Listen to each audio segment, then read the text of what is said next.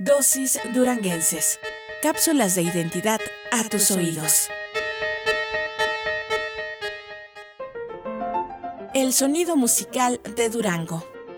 Entre los años de 1820 y 1823, los territorios de Sinaloa, Sonora, Nuevo México y Chihuahua quedaron oficialmente segregados de la Nueva Vizcaya y el 22 de mayo de 1824 el Congreso Constituyente de la República creó el Estado de Durango como miembro de la Federación Mexicana.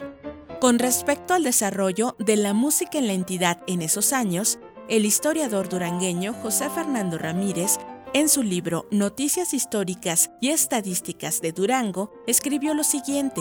El gusto por la música se extiende hasta las clases menos acomodadas, de las cuales sin maestros, sin modelos y sin estímulos han salido dos orquestas que dejaron descontento al señor Enrique Hertz. En casi todas las casas se encuentra un instrumento musical y cuando en 1840 Zacatecas no tenía más que dos pianos y ningún pianista, ambas cosas abundaban en Durango.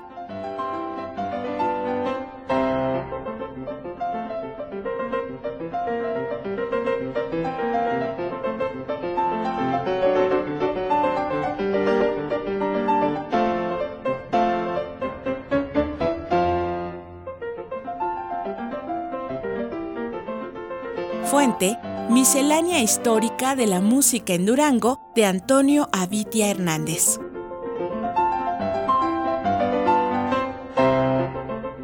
Difusión cultural. Contigo a la distancia. Contigo a la distancia.